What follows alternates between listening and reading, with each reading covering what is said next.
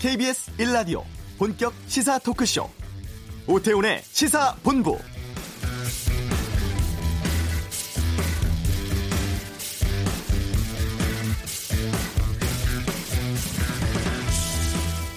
합법적인 행위에 대한 손실에 대해선 보상을 하고 불법적 행위에 대한 손해에 대해선 배상을 합니다. 즉 법률적으로 보상과 배상은 다른 의미인 것이죠. 그러니까 공무원이 법을 위반해 가면서 고의로 혹은 과실로 손해를 입힌 경우 국가는 배상 책임을 지게 됩니다. 일부 세월호 희생자 가족은 지난 2015년 보상을 받았었습니다. 당시엔 국가의 잘못은 없지만 손실을 물어준다는 개념이었죠. 하지만 어제 350여 명의 세월호 유가족들이 제기한 손해배상 소송에서 법원은 국민의 생명과 안전을 보호해야 할 의무를 다하지 못했다며 정부의 책임이 있다고 판결했습니다. 오태훈의 시사본부 잠시 후 세월호 가족협의회 전명선 위원장 연결해서 이번 소송 판결에 대한 소감과 입장 듣겠습니다. 주간 정가 이슈는 전당대회 출사표 던진 민주당 후보들의 면면을 알아보고요. 내외신 기자와 함께하는 와치도 개선, 최저임금 관련 을들 간의 갈등을 부추기는 언론의 행태를 짚어봅니다. 프랑스의 공교육과 관련한 책을 펴낸 목수정 작가도 만납니다. KBS 일라디오 오태훈의 시사본부 지금 시작합니다.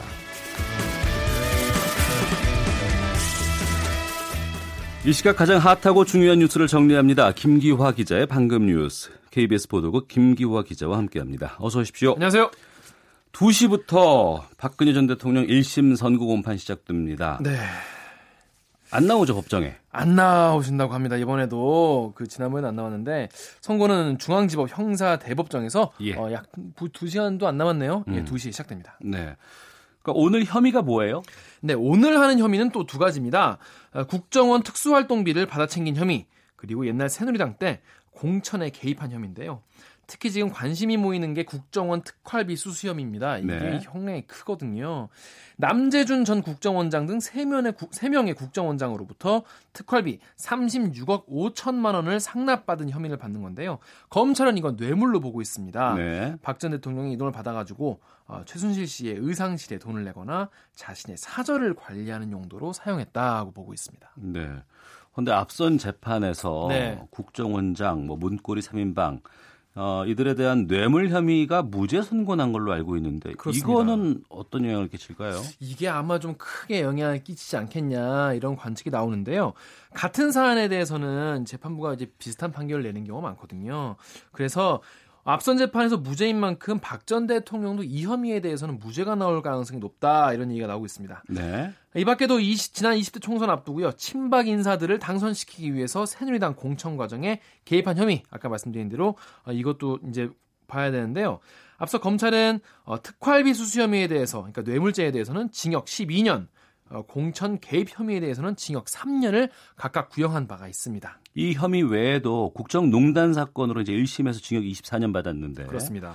오늘 혐의가 유죄가 되면 형량 추가되는 건가요? 그렇습니다. 오늘 형고 중에서 하나라도 혐의가 인정되면요. 네. 이 형량에다가 추가로 어, 형을 더 살게 됩니다. 네. 그리고 북한 언론이 문재인 대통령 최근 싱가포르에서 한 발언을 비난했다고 하는데 어떤 내용인지 좀 알려주세요. 네, 지난 13일에 이제 문재인 대통령이 싱가포르 국빈 방문 가지 않았습니까? 예. 거기서 북미 정상이 직 북미 정상이 직접 한 약속을 지키지 않으면 국제사회로부터 엄중한 심판을 받게 될 것이다. 이렇게 말을 했지 않습니까? 네. 전 이걸 약간 아, 미국한테도 이렇게 엄중한 얘기를 하는구나라고 생각했었는데 북한 입장에서는 또 이게 또 안 좋게 다가왔나 봐요. 음. 그러니까 노동신문을 통해서 남측이 미국 눈치만 살피고 있어서 남 남북 간의 중대 문제들이 무기한 표류하고 있다. 이렇게 주장했습니다. 그리고 신문은 이 싱가포르 렉처 발언을 쓸데없는 훈시질이다. 이렇게 비난했습니다. 게다가 이 통일부 당국자들이 요즘에 늘어놓는 대결 언동도 우리는 그냥 스쳐 지내보지 보내지 않고 있다라고 얘기하기도 했습니다. 네, 지금 상황에서 이렇게 불만 표시한 게 좀 이례적 아니겠습니까? 그렇습니다. 그런데 또 나름 또 신경을 썼다고 쓴 게 문재인 대통령이 실명을 거론하지 않았어요. 어. 그냥 그 누구라고 썼거든요. 아, 그 누구라고 했어요? 그렇습니다. 누가 봐도 문재인 대통령인데 어. 그 누구라고 써가지고 나름 또 뭔가 어, 선을 넘지 않았다 이런 얘기도 있고요. 아, 그리고 북한의 대남 선전 매체죠. 이 우리 민족끼리 여기는 또 집단 탈북 여종업원 문제도 다시 거론을 했습니다. 이 여종업원을 계속 송화해달라 이런 입장이잖아요, 북한이. 음. 근데 우리는 인도적 입장 때문에 아, 그렇게 할 수 없다 이런 입장인데 빨리 송화하지 않으면은 이상 가족 상봉 행사는 물론 남북 관계에도 장애가 조성될 수 있다 이렇게 얘기했습니다.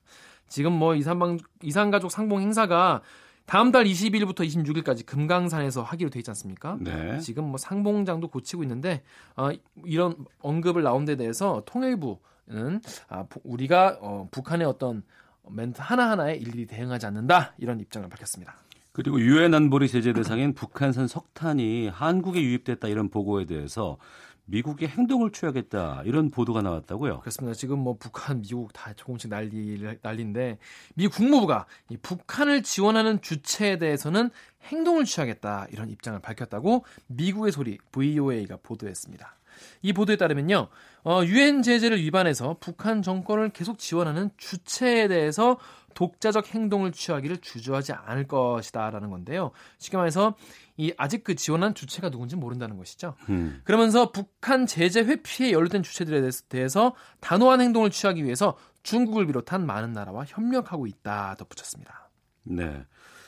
문재인 대통령은 오늘 취임 후 처음으로 국가정보원의 업무 보고를 받습니다. 네. 국정원 개혁 내용 아무래도 다루지 않을까요? 네, 아마 이걸 시작하고 나, 나야 그다음부터 이제 국정원 업무가 본 궤도에 오를 것 같은데요. 아마 지난해부터 활동한 이 국정원 산하 적폐청산 TF 아, 활동 보고를 받을 것으로 보입니다. 아, 지난 1년 동안 이 국정원의 선거 개입 의혹 사건 등 이 과거에 논란됐던 사안들에 대해서 검찰의 수사를 계속 의뢰를 해왔지 않습니까? 예. 아, 원래 이 자리에서 문 대통령은 국정원의 조직과 업무 개혁 방안에 대해서도 보고를 받고 의견을 교환할 것 같습니다. 네.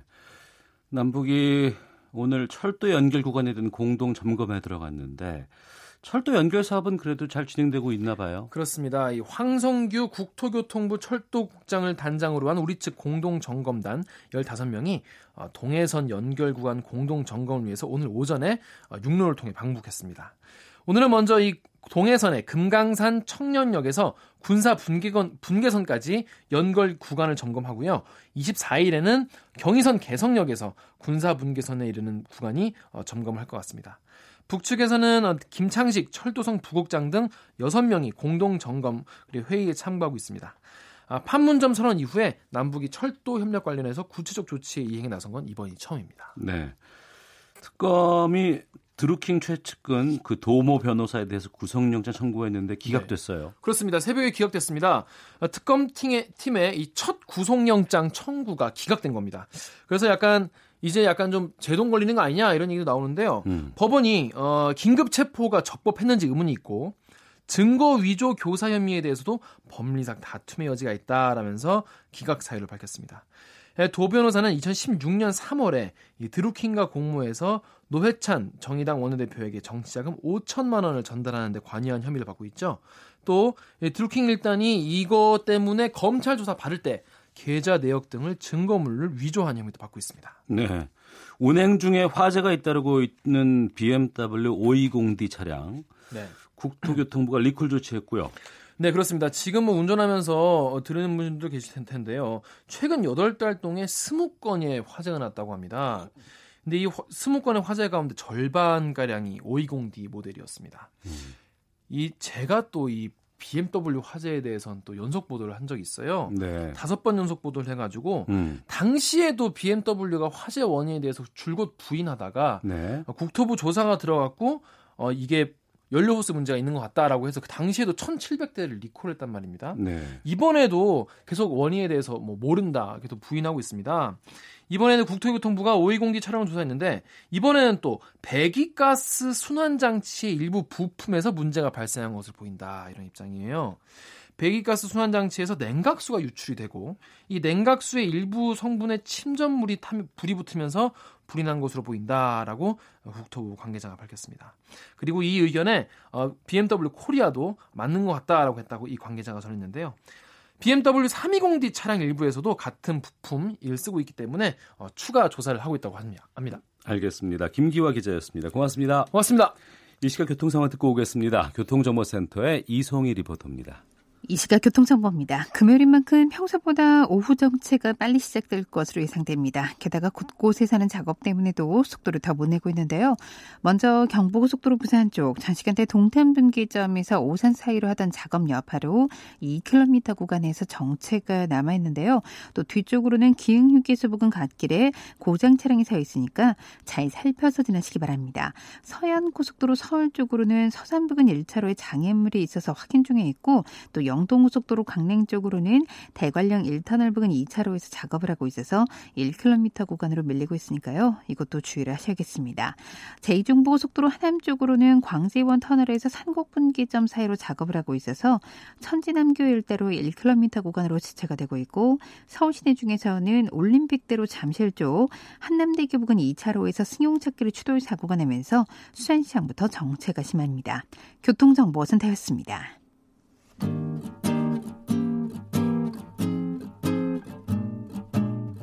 KBS 1라디오 오태훈의 시사본부 여러분의 참여로 더욱 풍성해집니다. 방송에 참여하고 싶으신 분은 문자 9730번으로 의견 보내주세요. 애플리케이션 콩과 마이케이는 무료입니다. 많은 참여 부탁드려요.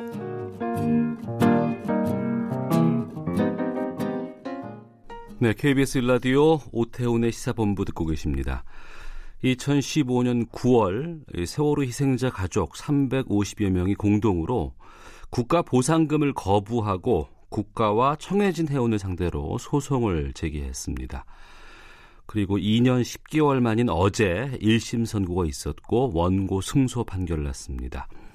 전명선 세월호 가족협의회 위원장을 전화로 만나보겠습니다. 안녕하십니까? 네, 안녕하세요. 예. 먼저 어제 1심 판결 어떻게 보셨는지부터 좀 묻겠습니다. 예, 승소한 부분에 대해서는 네. 뭐 당연히 이미 형사재판상에 다뤄졌던 부분에서 판시된 부분이 있었기 때문에 어 당연히 승소할 수 있을 것이다 저희 가족들은 그렇게 생각하고 있었던 부분이고요. 예. 다만 그 제한적으로 인정된 부분에 있어서는 좀 상당히 어 만족스럽지 못하다, 부담스럽다 음. 이렇게 얘기해야 될 것 같습니다. 네. 김경일 정장이었죠. 그 김경일 정장 한 명에 대한 업무상 주의 위반이 인정된 부분만 이번에 그 민사재판에서 그 해경 1, 2, 3정의 그 정장 말씀하시는 거죠? 예, 예. 예. 해경 1, 2, 3 정장 예. 김경일 정장 현과 저 현장의 음. 지휘관이었었죠. 예. 그런데 그 형사 재판상에 가장 제가 중요하게 생각하는 것은 사실상 그 1차 재판 때는 음.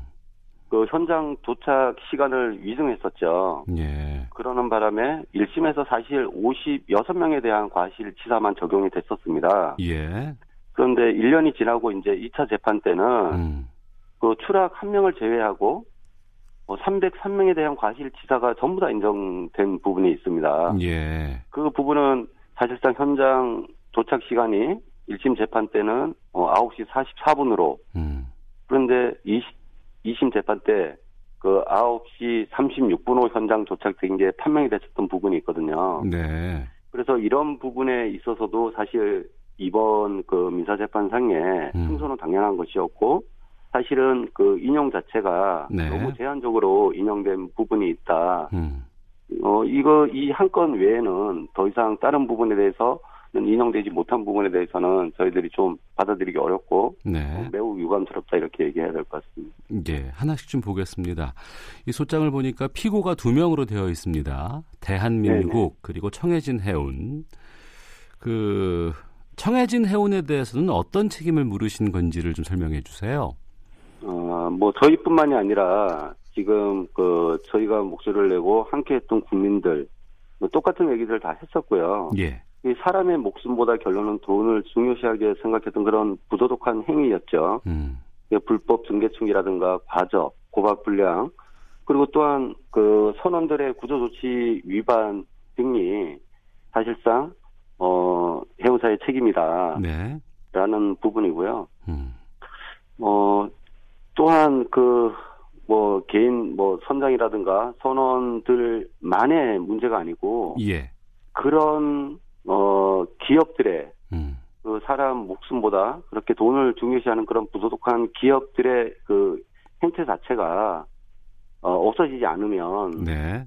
어, 이 사회 그 안전에 대한 부분은 사실상 계속 등한시되는 부분 아닌가라는 부분에서 성해진에서는 그런 부분에 대한 뭐 당연한 책임을 져야 되는 부분이 있겠다 싶습니다. 예. 그리고 또 피고가 대한민국입니다. 얼핏 일반인들 가운데는 정부가 구조작전 펼치지 못해서 귀중한 생명을 잃은 것에 대해서만 책임을 물은 것으로 오해하기 쉬울 텐데요.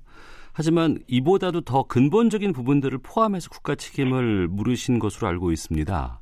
네네. 예, 좀 말씀해 그, 주시죠. 이 부분에 대해서는 저희가 아주 매우 유감스럽다라고 얘기를 제가 드리고 싶고요. 예. 그 국가의 책임이 당연히 국민의 생명을 이제 보호해야 되는 게 국가의 책임이었었는데 그 참사 이후에 어 계속 지속적으로 했던 얘기는 참사 당일날 네. 어, 국가는 없었다. 음. 이렇게 얘기를 하고 싶고요. 예. 그뿐만이 아니라 지금 그 국정감사나 어, 일기 특조위 청문회 이런 내용을 통해서 사실은 그 해상교통관제센터의 관제 실패라든가, 네.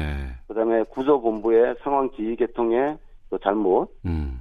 그다음에 항공 구조사들이 사실 손에 침입 못한 이런 행위에 대한 부분도 네. 그리고 전반적으로 국가 재난 컨트롤 타워가 작동되지 않았다. 음.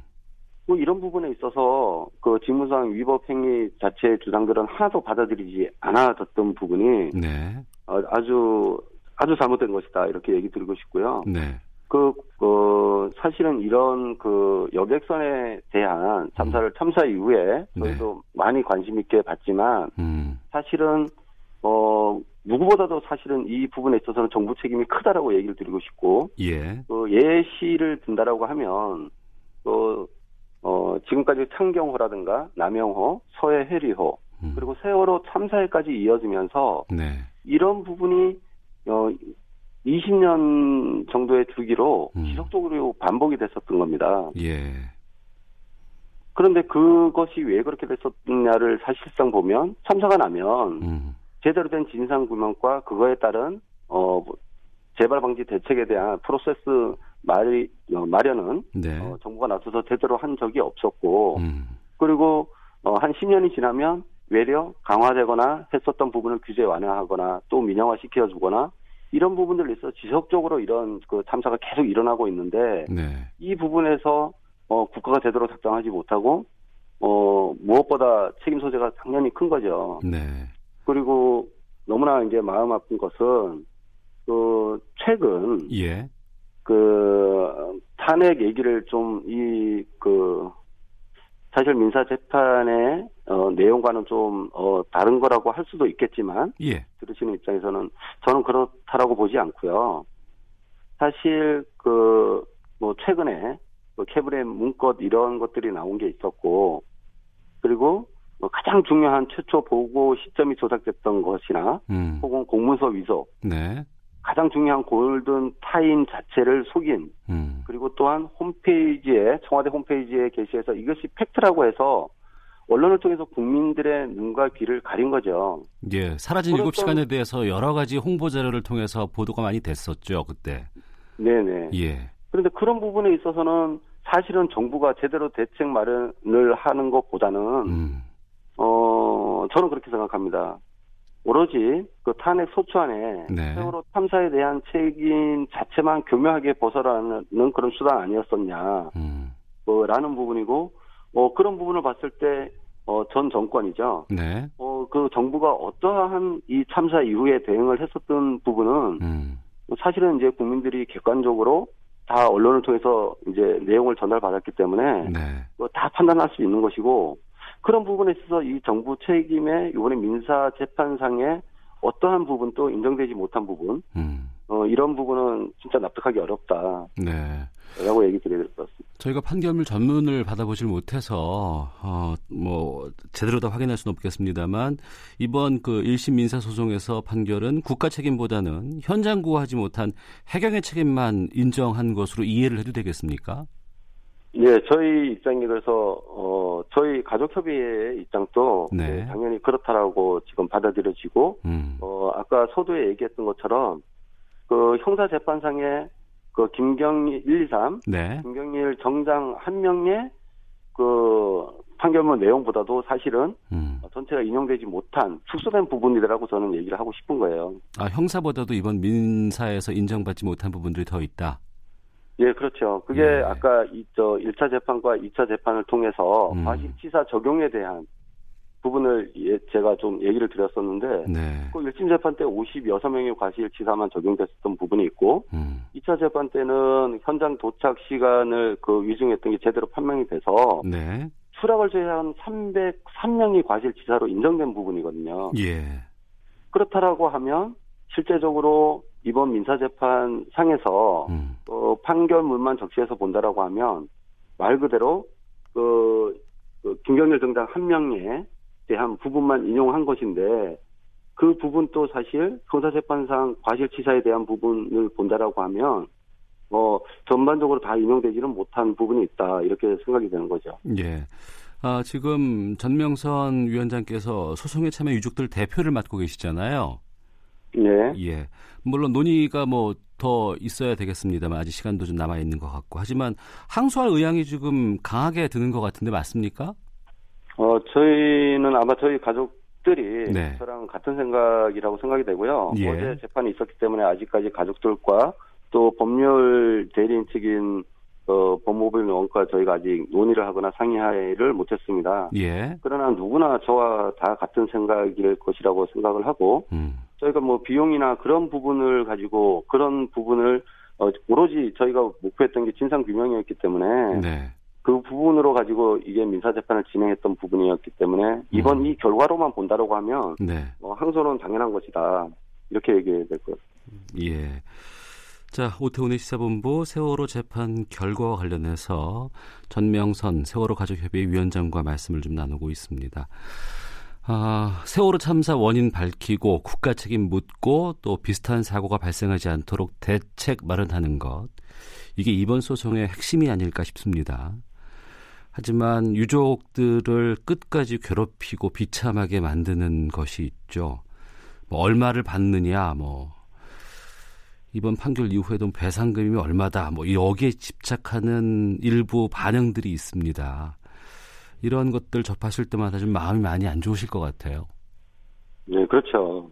그 근데 뭐, 뭐 초기부터 네. 그런 어 마타도어나 음. 어그 언론에 그런 호도되는 부분 때문에 네. 저희 가족들이 많이 마음 아파했었고요. 예. 근데 무엇보다 저희가 그 뭐 대한민국 국민이라면 누구나 이제는 이해할 수 있을 것이다. 음. 세월호 참사를 지켜보고 지금까지 저희들 가족들의 활동이나 이런 걸 지켜봤던 국민들은 네. 전부 다 이제는 이해할 수 있으리라고 보고요. 음. 비용이 저희가 이제 중요해서 중요한 것이 아니라 사실은 진상 규명이었거든요. 예. 그에 대한 변함은 없다. 음. 다만 이런 대형 참사를 통해서 그 아마 2016년 10월 24일에 보면 그 대법원이 수립한 위자료 선정 기준이 있습니다. 예. 그, 그, 그 내용에 뭐 간단하게 뭐 제가 법조인은 아니지만 음. 법률 대리인들 통해서 저희가 많은 그런 내용들을 접할 수 있었고 그 내용은 정확하게 대형 재난 사고의 경우가 최소 2억. 네. 또 고의적 그 범죄 행위나 중대한 안전 의무 위반, 그다음에 음. 특별 이 가중 사유가 있는 경우에는 4억. 네. 그 외에 특별 사안이 있으면 6억까지도 통행할 수 있다라고 되어 있습니다. 음. 실제 이번 그 비용을 떠나서 예. 어 재발 방지 대책이라든가 음. 혹은 앞으로 어 국가나 혹은 기업이나 네. 이런 범죄 행위를 하기 할 수 없도록 음. 경각심을 주기 위한 재발 방지 대책 마련을 위해서라도 네. 그냥 저 그 비용을 얼마 받는 게 아니라 음. 그거에 따른 네. 법 기준이 그렇다라고 하면 그거에 따른 적절한 선정 기준이 필요할 것 같고 음. 그것을 통해서 기업이나 정부의 경각심이 어, 부여될 수 있을 거다. 네. 어, 이렇게 얘기 드리고 싶고요. 예. 어, 저희도 아직까지 뭐 이기 특조위도 지금 아직 준비 중에 있고, 음. 그 다음에 세월호 선체에 대한 미수습자 수습도 아직 다 안 끝나 있는 상태거든요. 예, 예. 아직도 진행형이다. 음. 그래서 그런 마터드에 대한 부분은 언론을 통해서 네.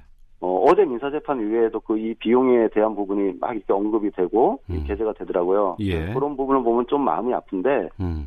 실제적으로 국민들의 알 권리를 어, 언론사를 통해서 네. 언론들을 통해서 정확하게 국민들에게 어, 내용이 전달된다라고 하면 음. 그 객관적인 내용에 따라서 어, 판단은 국민들이 하는 거거든요. 예. 네, 저는 우리 국민들의 수준이나 그런 부분이 지금 어, 국가나 전 정권의 음. 국가나 또 일부 언론사들의 그 눈을 가리고 귀를 가리는 그런 행위로 네. 어, 이제 국민들을 속일 수 없다 이렇게 음. 얘기 드리고 싶고요. 네. 뭐 그런 부분에 있어서는 어, 국민들이 아주 현명하게 판단하고 어, 대처해 나갈 것이다 이렇게 생각하고 싶습니다. 예, 알겠습니다. 자, 여기까지 말씀 듣도록 하겠습니다. 오늘 말씀 고맙습니다. 예, 감사합니다. 예, 지금까지 세월호 가족협의회 전명선 위원장이었습니다. 헤드라인 뉴스입니다. 폭염이 길어질 것으로 전망되는 가운데 정부가 불볕더위로 인한 인명과 재산 피해를 줄이기 위해 총력 대응에 나섰습니다.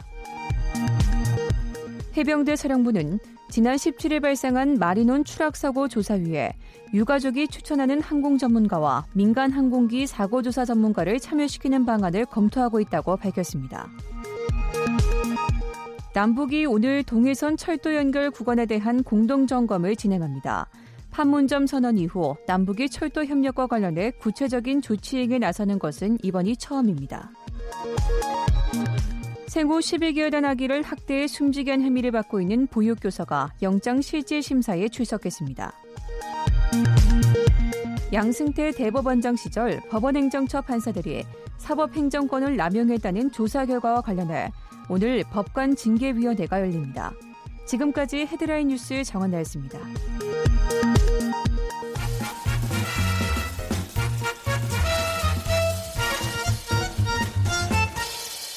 오태훈의 시사 본부. 매주 금요일 한 주간의 정치 소식 정리합니다. 이승원의 정가 이슈 시사평론가 이승원 씨 함께 하겠습니다. 어서 오십시오. 네, 안녕하세요. 이해찬 의원 출마 선언할 예정이라고요? 네.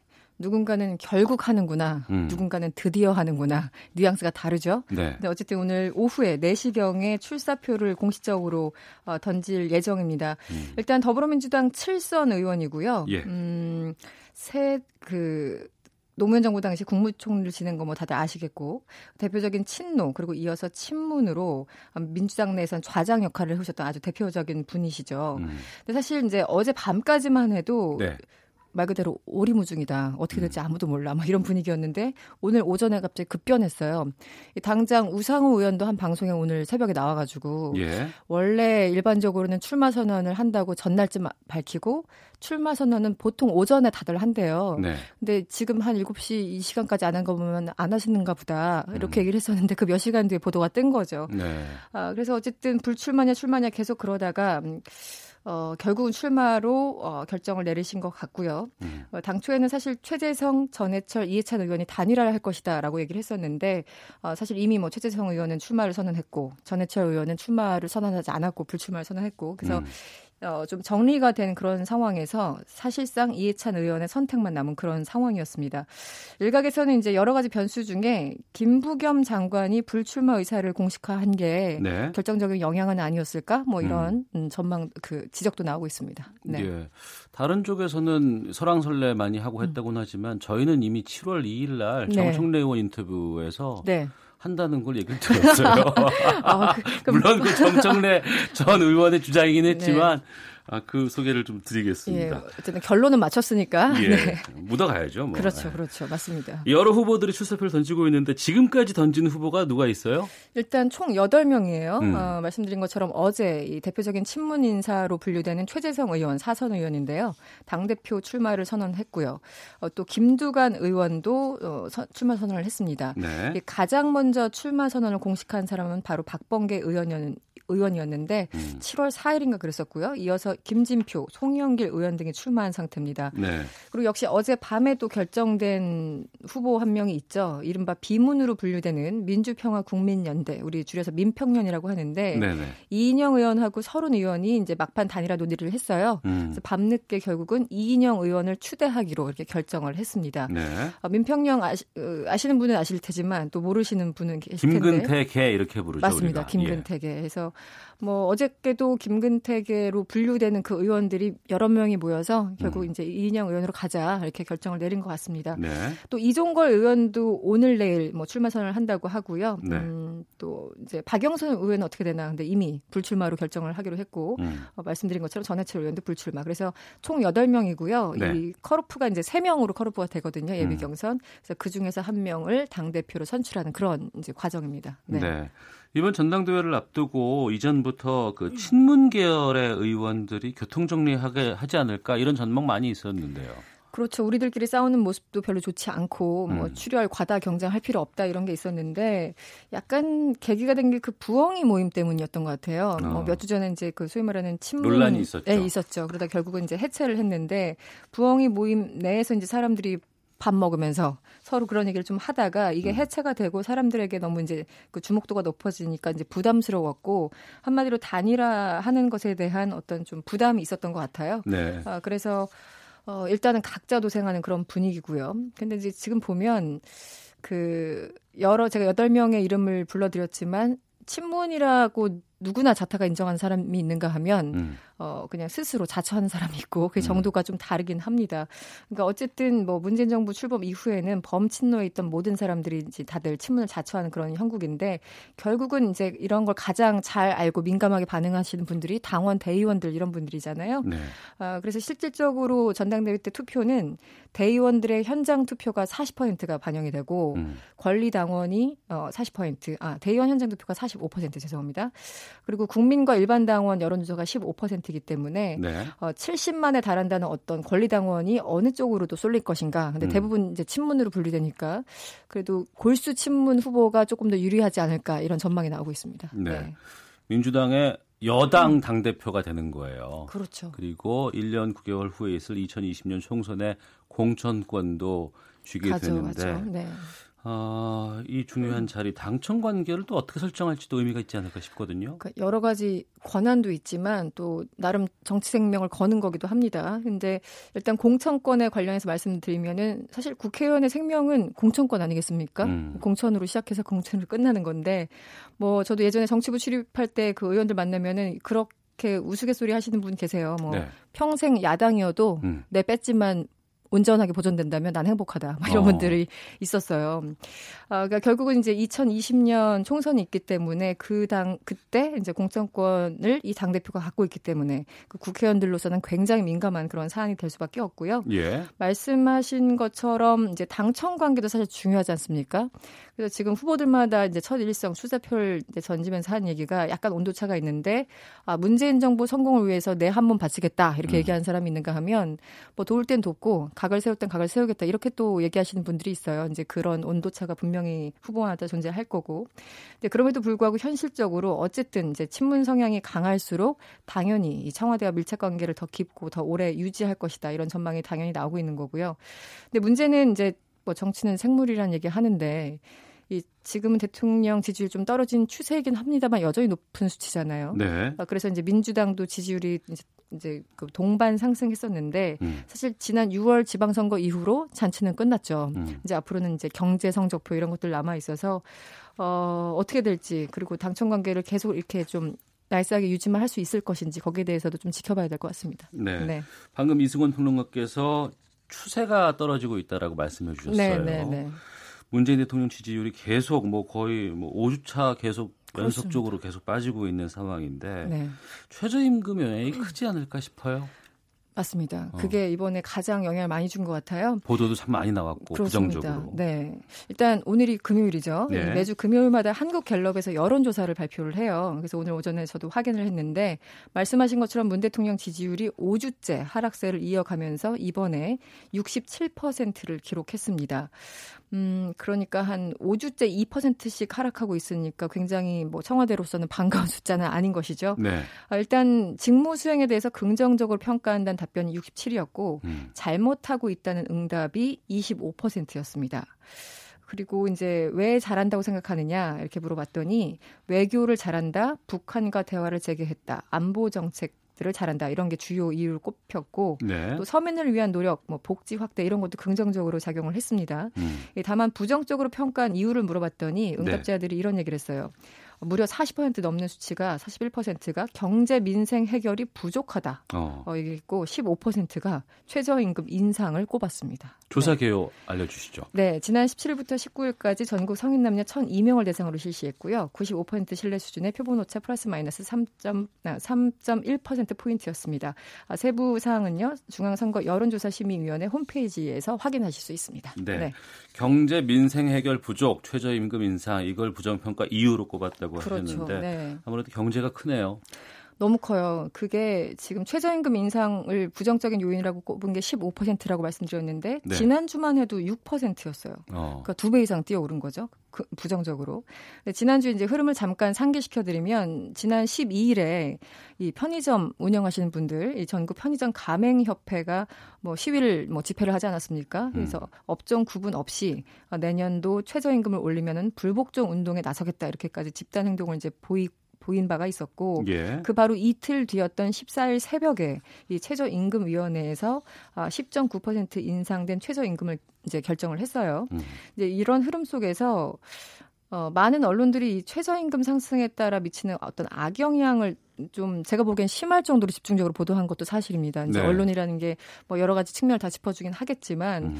어, 어떤 분들은 야 최저임금 가지고 나라가 망하는 거냐 왜 왜 이렇게까지 보도가 나오냐 이렇게 얘기하시는 분들도 있는데 음. 어쨌든 보도가 쏟아지면서 이렇게 아무래도 좀 그 지지도나 여론에 영향을 미친 것 같아요. 네. 그래서 제가 조금 전에 그 개요 말씀드렸던 그 갤럽 조사가 어, 마침 최저임금도 같이 질문을 했어요. 어. 그랬더니 이번에 결정된 최저임금, 그러니까 내년도 최저임금이 8,350원인데 여기에 대해서 어떻습니까? 물었더니 음. 42%가 적정하다. 네. 그리고 34%는 높다. 나왔고 어. 14%는 낮다 이렇게 얘기를 했어요. 예. 그러니까 의견이 굉장히 좀 분분합니다. 음. 어쨌든 내년 최저임금에 대해서는 적정하다가 어, 너무 높다라는 사람들보다 한 8% 포인트 높았는데 네.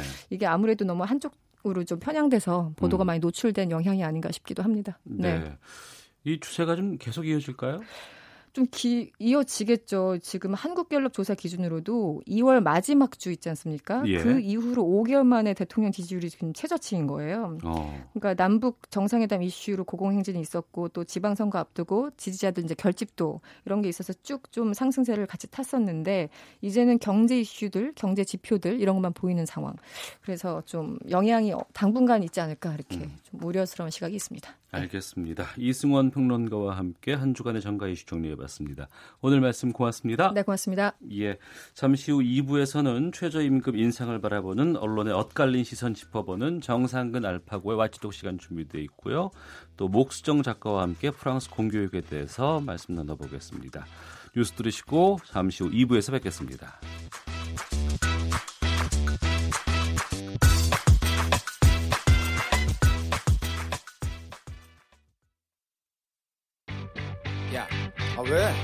시간에 뭐하냐?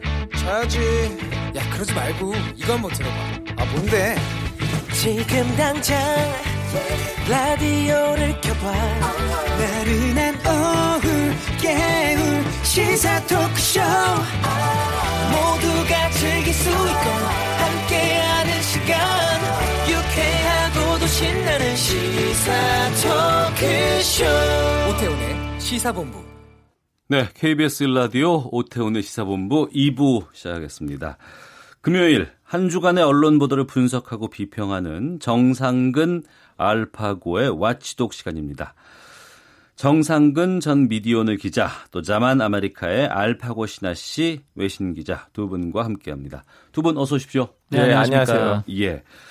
내년 최저임금이 시급 8,350원으로 결정되었습니다. 어, 지난주 이 시간에 저희가 뭐 진보 쪽의 신문들은 좀 이게 부족하다. 네네. 그리고 보수 쪽에서는 좀 과하다 이런 평가가 나, 나, 나뉜다 이런 걸 알려드렸었는데 그 이후에 조간신문 일면으로 이걸 많이 들었었어요. 좀 소개해 주세요, 정상근 기자. 예, 이 토요일 날 최저임금위원회가 결정을 내렸는데 네. 이 월요일부터 이제 그야말로 이 최저임금을 둘러싼 그 여러 가지라기보다는 딱 두 가지의 그 엇갈리는 시선들이 굉장히 좀 많았어요. 네. 특히나 가장 극명하게 나눴던 거는 이게 토요일 날 타결이 됐으니까 그 음. 월요일 날 조간 신문들의 이 기사들이 쭉 나왔는데 음. 딱두 가지 키워드로 언론이 이렇게 딱 나뉘었습니다. 네. 그래서 하나는 을이라는 키워드였고 을. 예, 또 하나는 1만 원이라는 음. 키워드였어요. 그러니까 조선일보, 뭐 중앙일보, 동아일보 같은 경우에는 이 당시 주말에 결정된 이 최저임금이 이 사실상 1만 원이다. 음. 이렇게 똑같이 제목을 달았습니다. 사실상 1만 원이다. 네, 네. 정확히 1만 원은 아니지만 음. 사실상 음. 1만 원이다. 이거였는데 이 반면에 이들 언론들을 제외한 이 다른 이 전국 단위 주요 일간지들의 제목은 어, 이번에 최저임금 결정으로 이 자영업자와 노동자들 사이에 갈등이 커지고 있고 여기에 이 대기업이나 프랜차이즈 본사 그러니까 갑이라는 주체가 빠져 음. 있다라는 지적을 하는 걸로 제목을 잡았더라고요. 네. 그러니까 조선일보 같은 경우에는 또 또 이 최저임금이 사실상 1만 원 그러니까 엄청나게 올라간 거다 이렇게 얘기를 한 반면에 이 한겨레 같은 경우에는 최저임금이 인상된 것은 착시다 음. 이런 제목을 뽑았습니다. 네. 그러니까 이게 결정된 최저임금은 8,350원으로 똑같은데 이 평가가 완전히 극명하게 나뉘어 나뉘었던 거죠. 음. 평가가 나, 나뉘었다고는 하지만 양쪽 모두가 부정적인 시각을 다 담고 있잖아요. 네, 그렇죠. 이게 어. 찬 반이 아니라 예, 예. 이쪽에서는 이게 문제야, 저쪽에서는 음. 저게 문제야 이렇게 나뉘었다는 건데, 네. 뭐 이른바 이제 진보로 평가를 받는 언론들의 경우에는 이 최저임금 인상이 충분치가 않다. 그러니까 음. 물론 뭐 올해 16% 오르고 내년 최저임금이 또 10%가량 오르기는 하지만 이 얼마 전에 최저임금 산입 범위가 확대가 되지 않았습니까? 네. 그 전에는 이 최저임금이 기본금만 기준으로 했는데 음. 이제 상여금, 뭐 각종 수당 이렇게 포함을 해서 된 거죠. 그러니까 네. 이를테면은 그 올해 월급이 최저임금 수준 맞춰서 150만 원 그리고 음. 수당 20만 원을 받았던 사람이라면 이 최저임금이 인상이 되면 월급 170만 원에 수당 20만 원 이렇게 바뀌어야 되는데 네. 그냥 150에 20을 받아도 법 위반이 아니게 음. 됐기 때문에 이거는 사실상 올라간 게 아니다. 뭐 이런 지적을 했고 또 자영업자들의 불만을 전하면서 뭐 다양, 당연히 자영업자분들은 화가 나는 일인데 음. 왜 노동을 해서 돈을 버는 자영업자나 또 노동자들끼리 싸우고 있고 이 노동이 없는 불로소득을 벌고 있는 뭐 임대업자, 프랜차이즈 본사는 뭐 아무도 뭐라고 하지 않는가 뭐 이런 지적을 한 반면에 이 보수로 평가받는 언론의 경우에는 뭐 이미 최저임금이 실질적으로 만 원을 넘었다. 그 이런 인상폭을 소상공인이 감당할 수 있겠느냐. 네. 이런 얘기였고 또 임대료나 프랜차이즈 본사 가맹비 문제를 제기하는 부분에 대해서는 어 그래서 이제 공정거래위원회가 이거에 대해서 조사를 한다고 하자 이 중앙일보 같은 경우에는 왜 최저임금의 부담을 기업에 떠넘기냐 음. 이렇게 평가를 하기도 했습니다. 네. 알파오 기자. 예. 외국에서도 이 최저임금과 관련해서 뭐 언론사별로 이렇게 격렬한 논쟁이 벌어지곤 합니까? 한국 같은 현상이 없죠. 예를 어. 들면 미국에서 작년부터 시작하는 Fight for uh, 15 dollar 그뭐 15불을 위해서 싸워라 이런 이렇게 운동이 있고 예. 미, 국에 있는 그 노동자들도 최저임금을 15불로 올리라고 하는데요. 네. 그때 이렇게 뭐 무슨 정치 세력이나 무슨 정당이 그 사람들 지지하는 거 아니고 그냥 그 국민이 자기 자발적으로 자기 운동을 일으키는 거고 음. 그 언론도 네. 그 자발적으로 일어나는 운동하고 정부 사이에 있는 이 관계를 바라보는 건데 음. 물론 또 언론사 별로는 좀 시각의 차이가 있지만 네네. 네. 이렇게 한국처럼 음. 시각의 차이가 너무나 뚜렷하게 눈에 보이지는 않죠. 음. 이렇게 뚜렷한 차이를 보이고 있는 걸 확인하시면 네. 어, 알파고 기자는 어떤 느낌 드세요? 지금 그 비유를 하자면 그 헬스클럽 다니죠 남자들이 복근을 만들라고. 복근. 예, 예. 예. 지금 그 어떤 남자들은 욕심이 많아서 한 3개월 만에는 빨리 복근을 만들고 싶고 어떤 사람들은 시간이 있으니까 1년 음. 만에 만들어도 된다. 음. 그럼 3년 3개월 만에 복근을 만들려면 열심히 해 열심히 운동해야 되고 네. 좀배 아플 수도 있고 중간에 건강이 힘들 수도 있는데 음. 지금 한국의 경제 상황이 마찬가지거든요. 딴 선진국들의 경제 구도를 보시면 거의 100년에 150년 동안 이렇게 백이 있고 기본이 돼 있고 거기 위에다가 이렇게 탄탄하게. 발전된 경제를 만들었는데 음. 한국 경제는 50년 만에는 이렇게 됐어요. 음. 그렇게 이 속도 때문에 너무나 음. 빠른 속도로 발전했기 때문에 음. 한국 경제 구도를 지금 이 그 제조 임금 논란으로도 다시 이렇게 재구도 음 뭐라고 해야 되나 재 재구성이라고 해야 되나 예, 그 예. 재구성해야 되니까 음. 아픈 거죠. 음, 그렇군요. 그래도 복근은 생겼으면 좋겠다. 어, 같은 생각입니다. 네. 정상근 기자. 그 초반에는 그렇게 부정적인 기사가 좀 많이 나갔다가 네. 뭐한 수요일부터인가요? 이 여러 가지 그 편의점을 비롯한 프랜차이즈의 좀 구조적인 문제. 네네. 어, 이런 부분들을 다루기 시작하는 보도가 나오는 거는 좀 긍정적으로 봐도 좋을 것 같습니다. 네, 이 KBS가 먼저 관련 보도를 한 걸로 저는 기억을 하는데 아뭐 하시는 거 아니에요? 그러게 아, KBS가 먼저 보도를 했어요? 아, 네, 제가 어. 보기엔 그랬습니다. 아, 예. 뭔가 되게 가슴에 비수가 꽂히는 느낌이 들었는데. 진행하시죠. 네, 예, 네, 네. KBS가 보도를 했는데 네. 편의점을 아예 찾아간 거예요. 음. 그 편의점에 찾아가서 지금 편의점 점주하고 뭐 노동자들이 갈등이 있다 계속 이런 보도가 나오니까 음. 이 편의점을 가서 장부를 본 거죠. 편의점 장부를. 대체 네. 어떻게 이게 구성이 돼 있길래 이 지금 이게 계속 자영업자들도 못 살겠다고 하고 노동자들도 못 살겠다고 하나. 그랬더니 이 편의점 같은 경우에는 한 달 매출이 8천만 원 네. 나왔는데 네. 음. 그러니까 제품 구입비 그러니까 원가를 제외하면은 한 달에 2,300만 원 네. 이익이 남아요. 근데 여기서 60%가 본사로 들어가는 거죠. 음. 그러니까 본사의 그 임대료 그리고 가맹 수수료로 들어가는 거고 이 나머지 40%에서도 카드 수수료가 한 110만 원 정도 들어가는 거고 네. 그리고 또 세금이고 뭐고 뛰면은 한 불과 700만 원 정도로 이 아르바이트생 다섯 명 그리고 점주 한 명이 나눠야 되는 거예요. 음. 네, 그러다 보니까 이 아르바이트생들과 점주가 굉장히 작은 돈의 차이에도 민감하게 움직일 수밖에 없는 좀 그런 구조였고 네. 근데 이렇게 보여주니까 아 이 프랜차이즈의 본사의 문제가 이렇게 있었구나 음. 뭐 시청자들이 알게 되는 거죠. 네. 뭐 그리고 뒤 이어서 지금 여러 언론들이 뭐 편의점도 그렇고 뭐 다른 영세 자영업자 소상공인 뭐 이런 분들의 실질적인 사정을 알아봤더니 뭐 이른바 이제 갑의 문제 같은 게 있었던 겁니다. 그러니까 음. 임대료 같은 경우에는 매년 그러니까 월 단위로 월 한 200만 원에서 갑자기 한 300만 원으로 오르는 경우도 있고 뭐 이런 구조적인 문제들이 있더라. 근데 다만 그럼에도 불구하고 이 자영업자 분들의 입장에서는 뭐 갑한테 뭐라고 할 수가 없는 거죠. 그러니까 임대료가 갑자기 확 오른다고 집주인한테 가 건물 주인한테 어 임대료를 낮춰달라라고 하면 나가라고 하면 나가야 되는 그런 상황인 거고 또 프랜차이즈에서 너무 돈을 많이 뗀다 안 하겠다라고 하면은 위약금을 물어야 하는 처지인 거예요. 그다 음. 합법적인 과정에서 그러니까 언론이 단순히 최저임금이 오르면 뭐 자영업자의 수익이 준다, 뭐 최저임금을 낮추면 자영업자의 수익이 늘고 노동자의 수입이 준다, 뭐 이렇게 단순한 계산이 아니라 이렇게 구조적인 문제를 파고 들고 이면을 보여주니까 이 국회에서도 관련된 법안을 지금 논의를 하기 시작했다라고 음. 하더라고요. 그래서 좀 이런 점은 언론의 순기능이 아닐까, 네, 그렇게 네. 생각이 들었습니다. 우리가 이제 프랜차이즈라고 주로 대변되는 그러한 업태가 있어요. 네, 보면은.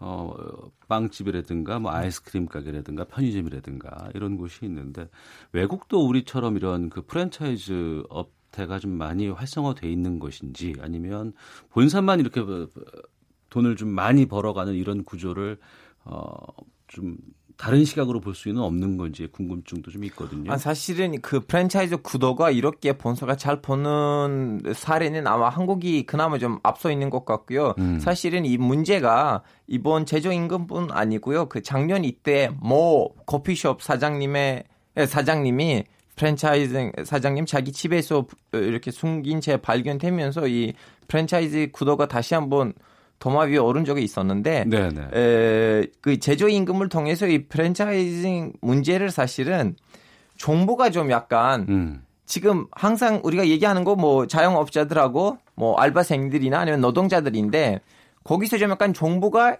프랜차이즈 상대자들이란테 대화하는 소통하는 그 사람들이란테 좀 약간 얘기하고 난 다음에 거기 반영됐다는 모습을 보여줘야지 음. 보수적에서 이러한 논란이나 그 아니면 좀 문제 제기가 네. 줄일 수가 있는데 음. 그런 모습에서 좀 약간 정부가 좀 느리거나 아니면 뭐 필요하는 건가라는 생각으로 덜 모습을 보여주니까 아마 네. 이 문제가 크게 논란이 된 것 같다고 생각해요. 네, 이런 일을 계기로 이제 공정위에서도 여러 가지 것들을 좀 살펴본다고 하고 국회에서도 또 이런 것들에 대한 대한 법안들이 나온다고 하니까 좀 지켜봐야 될 것 같습니다. 네네.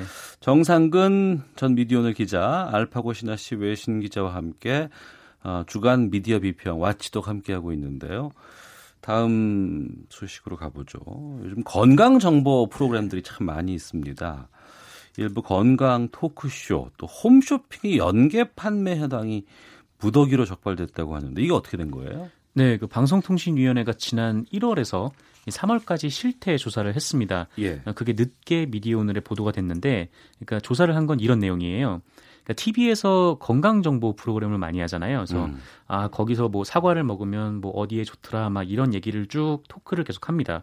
그거를 하고 그 보는 시청자 입장에서는 아 사과가 저런데 좋구나라고 음. 생각을 해요. 음. 네. 그리고 그 방송이 끝나고 채널을 돌리면은 음. 마침 홈쇼핑에서 사과를 파는 거예요. 어. 그러면 이제 구매 의욕이 그렇죠. 네, 돋게 네. 되고 정보도 많이 받은 상황이고 네 어디가 좋다니까 이제 음. 구매를 하게 되는 거죠. 어 이거를 방송 홈쇼핑 연계 판매라고 하는데 이게 네. 새로 생긴 광고 형태인 것 같아요. 어. 이 종합 편성 채널들이 좀 이런 행위를 계속 하고 있다가 이 적발이 된 건이었습니다. 아까 말씀드린 그게요. 네. 이 건수가 상당한데 이 40일 동안 종편 26개 프로그램에서 어, 무려 110개의 제품을 이런 식으로 판매를 했다라고 음. 해요. 그러니까 어, 정확히 얘기하면 이제 광고를 방송에서 한 셈이고 홈쇼핑에서 연계를 한 거죠. 음. 어, 이런 것들은 이제 대체로 아까 말씀하셨듯이 이 종편의 건강 정보 프로그램 네, 그런 것들이 많았다라고 음. 합니다. 네. 알파오 기자. 네. 즐겨보는 건강 프로그램 같은 거 있으세요? 저 재방송으로 본 적이 있어서 제 친구가 음. 좀 약간 유명한 모델이거든요. 이름은 말해야 되는지 모르겠지만 유승옥 모델이란 친해져서 저는 예. 옛날 방송을 봤거든요. 음. 애도 그런 방송 했었어요. 예, 예. 근데 이렇게 뭘 먹어야 되는 것보다는 뭐 음. 물을 마실 때 이렇게 마셔야 된다. 운동을 했을 때 이렇게 운동을 해야 된다. 음. 이런 거 했었는데 제가 물어봤어요. 이 주제를. 네. 야, 니네들이 그렇게 했냐? 했더니 그 그때는 음. 아치 그런 분위기가 아니었다고 해요. 왠지 이 그 문제는 최근에 와서 도진 문제가 아닐까 싶어요. 음. 네. 건강에 대한 관심도가 높다 보면 건강과 관련된 상품들도 같이 많이 예. 판매가 되곤 하거든요. 네네. 어, 그걸 뭐라고 하는 것이 아니고 이 TV 프로그램과 그런 홈쇼핑과 연계가 되면서 광고가 아니어야 되는데 광고처럼 그 이득을 취하는 곳이 있다는 거 아니겠어요, 이게? 네, 그렇습니다. 그리고 방송사도 이득을 얻는 거죠. 그러니까 음. 사실 이게 원래는 불법이에요. 그러니까 네. 미디어 랩법이라는 게 있는데 음. 이 방송에 뭐 광고 같은 거를 나오게 하잖아요. 네. 근데 이 광고를 방송사들이 직접 영업을 하지 못해요. 음. 근데 방송 이 광고 대행사 같은 거를 세워서 여기를 통해서만 영업을 해야 되는데 네. 그 왜냐하면 이 방송이 공공의 성격이 있기 때문입니다. 그러니까 전파라는 것이 국민들의 것이고 또 케이블이나 IPTV를 쓰신다고 하더라도 뭐 인터넷망, 케이블망을 까는데 국민들의 세금이 들어갔기 때문에 어. 그래서 방송사들이 광고 영업을 지 못하죠. 왜냐하면은 방송사들이 광고 영업을 하게 되면 음. 이 방송에 이 광고가 영향을 끼칠 수가 있으니까 예. 이 방송의 공공적 성격이 좀 잃어버릴 수 있다 이런 우려 때문이에요. 음. 어, 그런데 이제 그런 행위를 이제 종편 방송사들이 한 거죠. 근데 이게 사실 지난 2015년에 모 종편사가 하다가 한번 걸렸어요. 어. 근데 거기는 심지어 뉴스에서 어. 홈쇼핑과 광고를 연계 판매한 거예요. 예. 어, 그러다가 이게 하면 안 되는 건데 그걸 해가지고 이제 과태료를 받았는데 그 이후에도 지금 계속 이런 일이 벌어지고 있다라는 음. 겁니다. 뭐 아무래도 광고 효과가 좋기도 하고 그래서 그런지 모르겠지만 근데 시청자 입장에서는 그 방송을 보면은 어, 정말 건강이 좋을 것 같고 음. 저거 사면은 좀 건강해질 것 같고 그렇잖아요. 그래서 물론 뭐 아예 거짓은 아니겠습니다만 음. 이 광고와 좀 방송이 좀 명확하게 구분이 돼야죠. 네. 요즘 그 음식이라든가 뭐 농업 같은 것을 소개를 하면서도 보면은 항상 들어가 있는 것에 어떤 뭐 채소나 여기에 뭐 항암 성분이 있대더라 무슨 뭐 노화 방지가 된대더라 뭐 혈류 개선에 효과가 있대더라 네. 이런 것들이 많이 들어가 있거든요. 그러니까 이거 시, 음식만 먹어도 정말 모두가 다 오래 살 수 있을 것 같은 그런 네. 정보들이 많이 나오곤 있는데 이 대한민국의 건강 정보 프로그램 많이 접해 보셨잖아요. 예. 어떤 느낌 드세요? 아 한국도 이제 선진화 됐구나. 왜냐하면 아, 좀 약간 예. 선진화 돼야지 건강 프로그램에 그 자제하는 음. 영향이 많아질 건데 음. 어, 중동 같은 데에서는 건강 프로그램 왜요? 사람들 살아남기에 다 바쁜데 거기에다가 또 건강하게 살 그런 느낌이 들었습니다. 아 그래요? 예. 어, 재미는 많이 있어요. 그런 예. 것들 보고 있으면. 어, 저도 뭐 거기 있는 뭐 이런 식으로 뭐 운동해라, 저런 음. 식으로 움직여라. 아 예, 알겠습니다. 엘리베이터 안 타겠습니다. 이런. 음. 그러니까 운동으로 이제 몸을 좀 건강하게 만드는 것들. 그 시간도 필요하고 내가 좀 고되잖아요. 네. 그러니까 오히려 식품이라든가 이런 걸 통해서 좀 뭔가 어 굳이 힘을 들이지 않고도 좀 건강하고 싶은 네. 오래 살고 싶은 그런 욕심들이 있는 것 같은데 앞서서도 이게 뭐 잘못되고 불법일 가능성이 높다고 하셨는데 적발되면 어떤 제재를 받아요? 뭐 어떻게 뭐 특별한 뭐 제재 규정이 있다라기보다는 이게 음. 예전에 한번 2015년에 말씀 말씀을 드렸듯이 어떤 종편 방송이 이런 행위를 했고 여기서 방송통신위원회가 과태료 처분을 내렸어요. 네. 뭐 그때도 좀 뭐랄까 하여튼 좀 봐주기 처사다 뭐 이런 음. 비판들이 좀 많았는데 이거는 그 미디어 랩 혹은 이제 방송사들이 직접 그렇게 영업을 한 거기 때문에 그쪽에 벌점을 주고 나중에 이제 벌점이 쌓이면은 뭐 방송사 제어가 이제 문제가 있을 수 있으니까 음. 좀 그렇게 세게 조치를 내려야 되는데 그냥 과태료만 물게 한 거는 좀 약하지 않나. 네. 라고 얘기가 나왔는데 이번에 걸린 것 같은 경우에는 이 방통위가 제재도 안 하고 그냥 넘어가려다가 이번에 미디어오늘에서 보도가 나오면서 네, 음. 그게 좀 문제가 됐습니다. 네. 우리가 방송뿐 아니라 뭐 신문 같은 경우도 그렇고요. 최근에는 이게 광고인지 기사인지 네, 네. 이게 확인할 수 없는 그런 또 광고들이 많이 등장을 하거든요. 네. 어떤 형태들이 있습니까?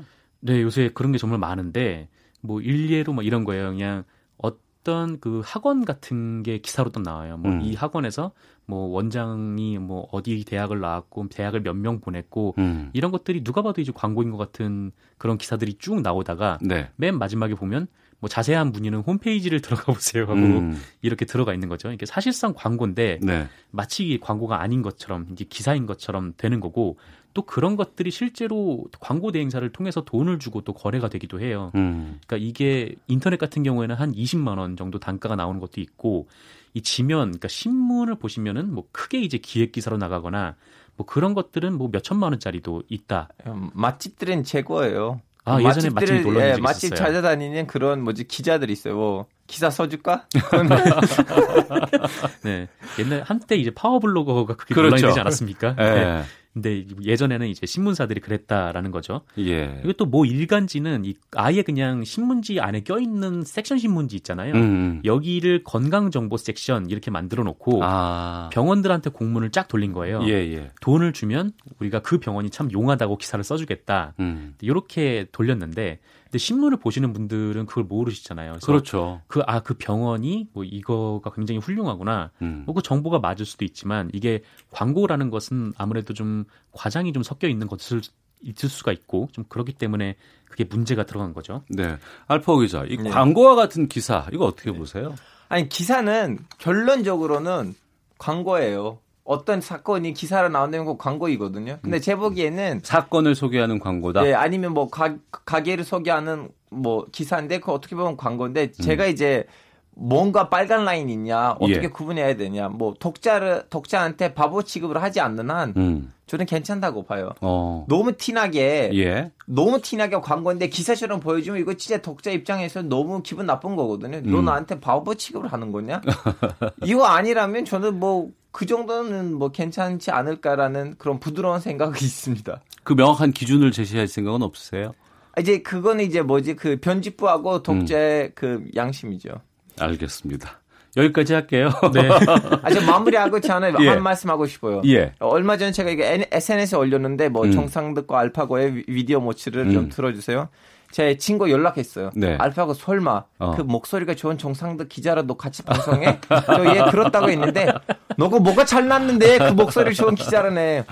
기분 좀 약간 나빴습니다. 아유, 아유 알파고에게 많이 배우고 있습니다. 광고하셨어요 지금. 광고하신 거예요. 아, 예. 자 정상근 전 미디어널 기자, 알파고 신하시 외신 기자와 함께 와치독 함께했습니다. 두 분 말씀 고맙습니다. 네, 고맙습니다. 네, 감사합니다. 헤드라인 뉴스입니다. 중국 화하이가 만든 고혈압 치료제 원료 의약품 바이사레탄에서 바람 가는 물질이 검출된 것과 관련해 식품의약품 안전서가 안전성 점검을 전방위로 확대하기로 했습니다. 유럽연합 EU가 올해 혁신지수 평가에서 한국을 또 1위 국가로 꼽았습니다. 2위는 캐나다, 3위는 호주, 4위는 일본이었습니다. 무더위가 계속되면서 여름철 최대 전력 수요가 다시 역대 최고치를 찍었습니다. 하지만 전력 예비율은 11.8%로 충분한 수준이라고 산업부는 설명했습니다. 검찰이 박근혜 전 대통령의 국정농단 사건 2심에서 징역 30년을 구형했습니다. 국제유가 상승세가 주춤하고 농산물 물가가 내리며 지난달 생산자 물가가 보합세를 보였습니다. 지금까지 헤드라인 뉴스 정원나였습니다. 이어서 기상청의 윤지수 씨 연결합니다.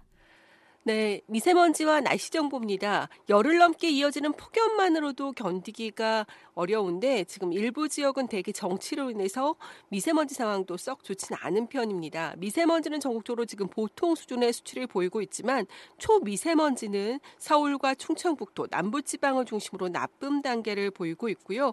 지금 미세먼 초미세먼지 주의보가 내려진 곳도 있습니다. 부산의 남부 지역, 울산, 경상북도 동부 지역이라는 점 참고하시면 좋겠습니다.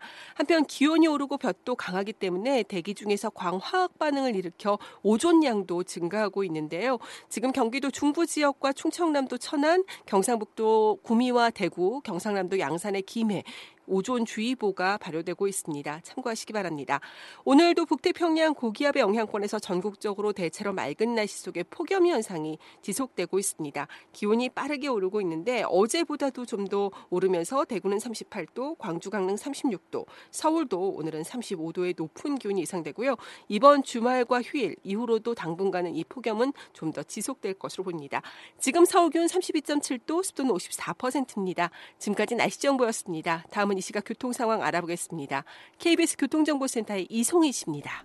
이 시각 교통정보입니다. 서울 시내 간선도로 교통량도 많지만 돌발 상황 여파로도 어렵습니다. 올림픽대로 잠실 쪽 전시간대 한남대교 부근에 났었던 사고 여파로 여의교부터 정체가 남아 있고요. 또 강변북로 구리 쪽으로는 교통량이 많아서 성산대교부터 동작대교까지 밀립니다. 고속도로는 대부분 작업 때문에 어려운데요. 호남 고속도로 논산 쪽으로는 사고가 난 곳이 있습니다. 금산사 부근 2차로에서 화물차 관련 추돌 사고가 나서 확인 중에 있으니까 주의 를 하셔야 겠고요. 경부고속도로 서울 쪽으로는 서울역 검소에서 양대 사이 2차로에 사는 작업 때문에 2km 구간으로 지체입니다. 영동고속도로 인천 쪽으로는 진부 3터널에서 2터널 사이 2차로에 사는 작업 때문에 1km 구간에서 밀리고 있고 청주 영덕간 고속도로 청주 쪽으로는 피발령 터널 부근에서 하던 작업 여파로 회인 인터체인지 일대 3km 구간에서 밀립니다. 교통정보 센터였습니다.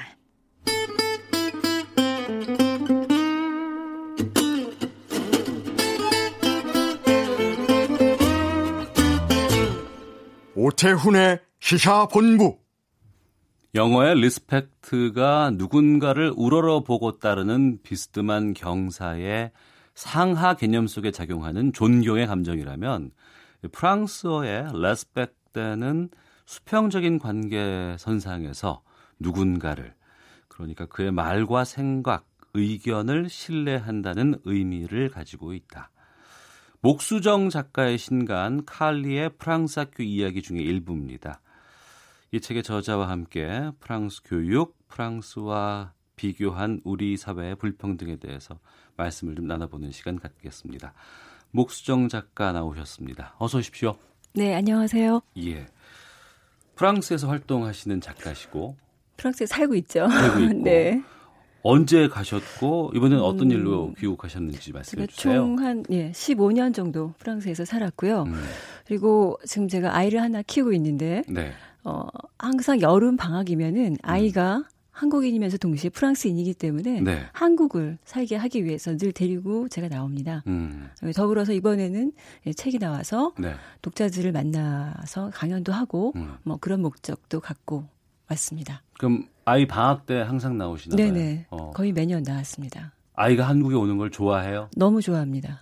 왜 네. 좋아할까요? 어, 한국과 프랑스가 굉장히 네. 다르고, 어. 어, 이제, 왜 이방인의 눈으로 먼저 보면 좋은 예. 점부터 먼저 보게 돼 있습니다. 어. 뭐, 그뿐만 아니라 이모나 할머니나 외삼촌이나 이런 가족들을 보는 걸 굉장히 소중하게 음. 생각합니다. 아, 그렇군요. 네. 그 이번에 프랑스 공교육에 대한 책을 쓰신 것으로 알고 있어요. 네. 프랑스 교육에 대해서는 왜 이렇게 관심을 갖게 되신 거예요? 아이 때문에 물론 그러시겠지만. 네, 저희 아이가 이제 공립 학교를 음. 유치원 때부터 지금 중학교 때까지 다니고 있는데 네. 아 보면서 음, 굉장히 여러 가지 충격을 받습니다. 음. 그러면서 문화의 본, 아, 문화가 아니라 교육의 본령이 뭔가 네. 얘네들은 너무나 명확한데 어. 우리는 뭘까? 이런 그 생각들을 한국에 계신 분들에게 던져보고 싶은 생각이 음. 들었습니다. 네. 예. 목 작가께서 방금 충격이라는 표현을 쓰셨어요. 그 충격이라는 것은 내가 알고 있는, 내가 경험했던 교육과 프랑스의 교육이 다르기 때문에 오는 충격이 아닐까 싶기도 그렇죠. 한데요. 네. 그러면 그 프랑스에서 아이를 키우면서 네. 아이 이름이 칼리? 네. 칼리. 13살? 13살. 어. 네. 프랑스에서 키우면서 느낀 교육 제도라든가 문화의 차이는 어떤 걸 주로 말씀하실까요? 주로 음 일단 일단 학교에 딱 가면요. 네. 대부분 학교들이 석조 건물이에요. 옛날에 어. 지은 거죠. 17, 18세기 때. 아, 그래요? 네. 파리는 그렇습니다. 예. 네, 뭐 다른 지역도 대부분 그런데요. 그 건물들의 벽에 세 가지 단어가 공통으로 새겨져 있어요. 아, 새겨져 있는 거예요? 네, 새. 새겨져 있어요. 예, 예. 그, 그 그걸 누구도 어, 어, 지울 수가 없죠. 음. 새겨져 있으니까 돌에 새겨져 있으니까 이게 예. 자유, 평등, 음. 박애. 어. 이게 뭡니까? 프랑스 혁명? 프랑스 혁명의 이념이잖아요. 예, 예. 프랑스 혁명의 이념이 그대로 새겨져 있는데 어. 네, 프랑스 학교의 역사와 예. 프랑스 혁명의 역사가 같습니다. 어. 그러니까 학교라는 것이 출발하게 된 계기 자체가 네. 혁명이 왕의 목을 치고 음. 귀족들을 끌어내리고 음. 시민들이 정치를 하는 것 그런 공화국을 세우는 거였잖아요. 네. 근데 시민들이 무식하면 나라가 어떻게 되겠습니까? 안 되겠죠? 음. 그래서 시민들이 똑똑해야 됩니다. 어. 그래서 모든 시민들에게 동등하게 음. 교육의 지, 기회를 제공해서 자유와 평등과 박애가 유지되는 사회를 만들 즉 혁명의 이념을 실현하기 위한 목적으로 어. 학교를 만든 거예요. 예. 근데 그게 지금까지 그대로 이어져 오고 있다는 거죠. 예. 그게 정말 소름 돋더라고요. 어. 아, 얘네는 혁명을 완수하기 위해서 지금 학교를 세우고 지금 몇, 몇백 년 동안 이걸 계속 지속하고 있는 거였구나. 음. 네. 그, 그 혁명의 이념이라든가 혁명의 성공을 그 이끌어낸 그러한 에너지들을 교육에다가 뭐 주입한다는 건 그러겠습니다만 반영시킨다는 게 우리가 아는 교육적인 측면에서는 이해가 안 되는 것도 있거든요. 어. 근데 이제 이런 거죠. 이를테면 평등이 있지 않습니까? 예. 평등이란 단어가 어떤 식으로 해석이 되냐면 음. 모든 사람에게 교육의 기회가 제공돼야 돼요. 네. 그러므로 모든 교육은 무료라는 거죠. 음. 하다못해 어, 수학여행 가, 갑니다. 예. 얘네는 초등학교 때 베니스 수학여행 갔어요. 네. 좀 멀리 갔죠. 우리나라로 치면 뭐 제주도 가는 정도에밖에 해당 안 되는 건데 네. 그래도 좀 비용이 들죠. 네, 네. 비행기를 타니까 음. 한 460유로 정도 들었는데 교장이 이렇게 수학여행 간다고 학부모들 앞에서 발표를 하면서 그러나 비용은 각 학급에 각 반에서 학부모들이 낼 수 있는 만큼 내세요. 그게 무슨 뜻이에요? 나머지 돈은 네. 음, 학교에서 어, 알아서 어. 시청을 통해서라던가 교육부를 통해서라던가 충당하겠습니다. 아. 왜냐하면 어, 비교적 큰 돈인데 예, 그 예. 돈이 없어서 수학여행에 못 가는 아이가 있어서는 안 됩니다. 어. 그렇기 때문에 여기는 공화국의 학교입니다. 예. 그러니까 우리는 이렇게 하겠습니다. 어.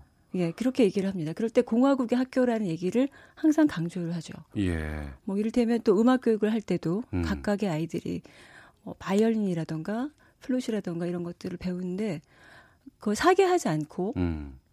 대여를 해줍니다. 음. 그러면서 하는 말이 또 공화국의 학교니까 이런 음. 얘기를 하는 거죠. 그런 식으로 평등을 이런 식으로 계속 지속적으로 실현을 하고 뭐 모든 학교가 사실은 교복이 없거든요. 예, 예. 두 발도 자유고 음. 이런 부분에서 굉장히 자유가 넓게 적용이 되는데 거기에 대해서 어떤 또 다른 제한이 위로부터 내려온다. 그러면 반발을 하죠. 네. 그러니까 자유평등 박애가 늘 지켜지는 건 아니에요. 음. 사람 사는 곳이니까. 예. 근데 너무 많이 이탈한다 싶으면 음. 거기에 대해서 교사건 아니면 부모들이건 학생들이 저항을 하고 그것이 너무나 자연스러운 것입니다. 네.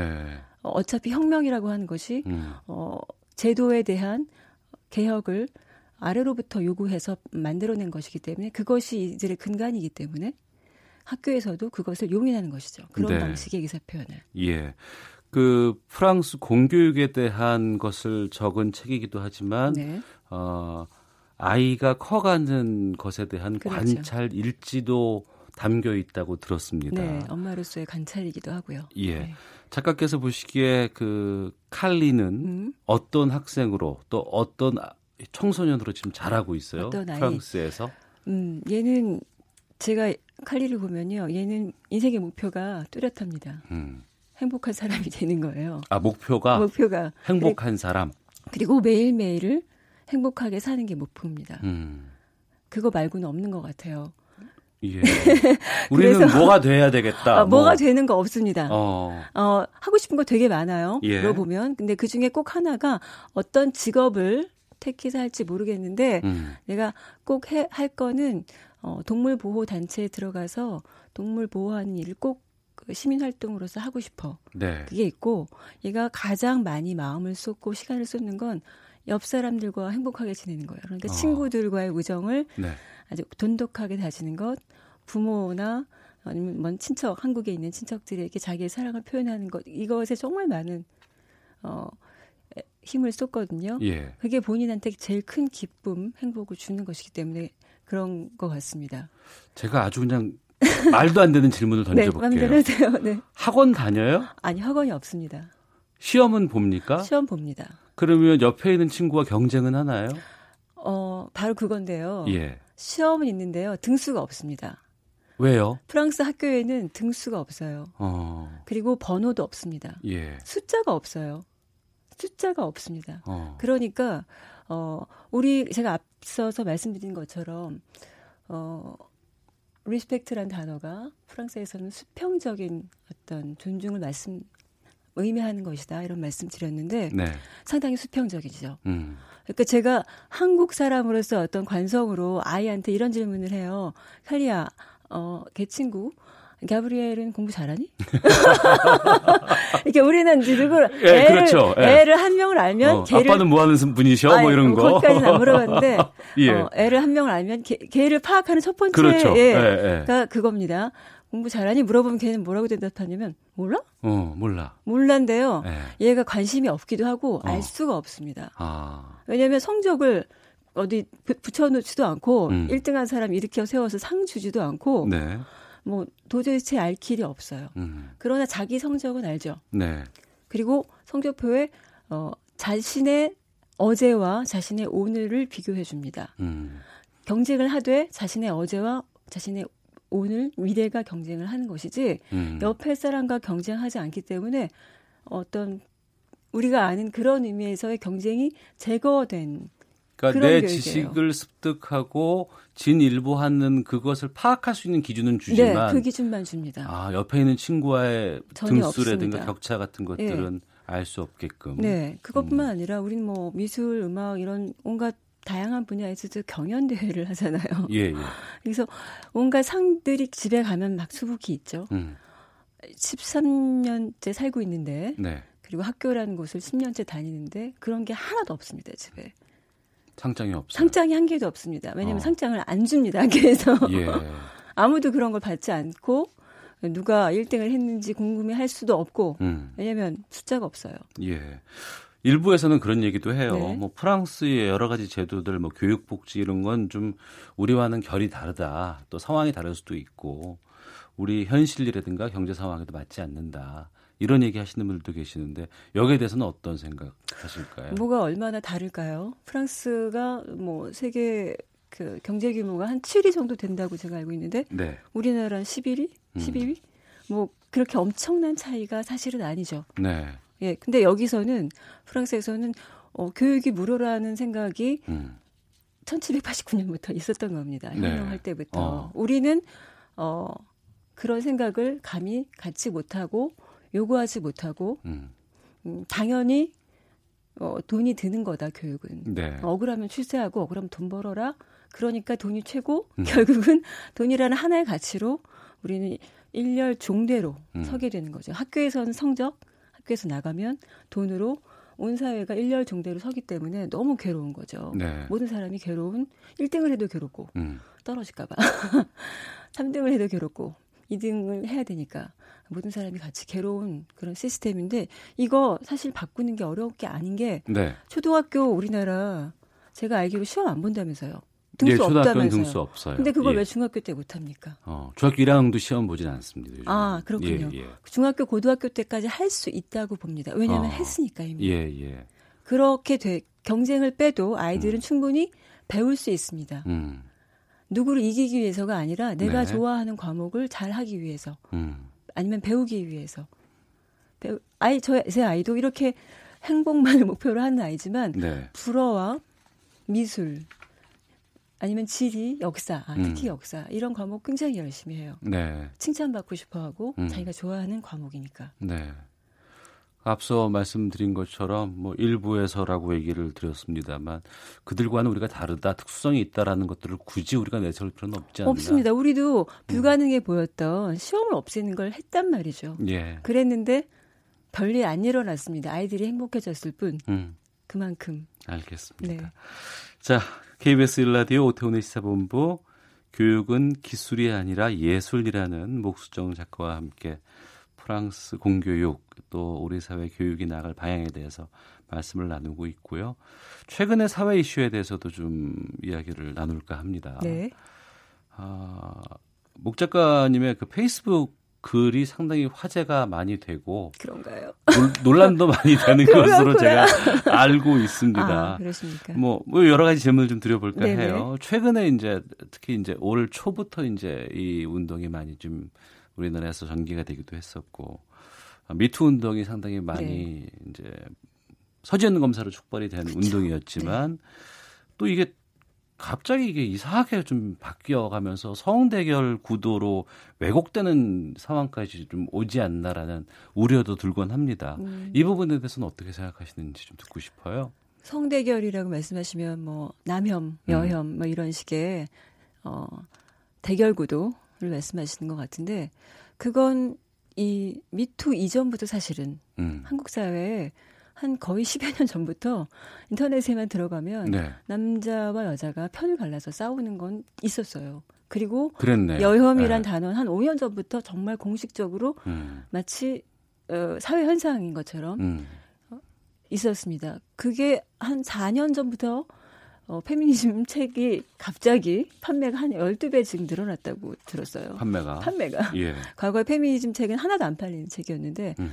그러니까 여혐 현상이 아주 극렬하게 촉발되면서 거기에 어떤 저항하고 싶어 하는 여성들이 공부를 하기 시작한 게 네. 그런 현상으로 나타났는데 그것과 그거에 반해서 미투 운동은 사실은 올해 어쩌면 음. 아주 본격적으로는 서지현 검사로부터 촉발이 됐고 사실 세계적으로 네.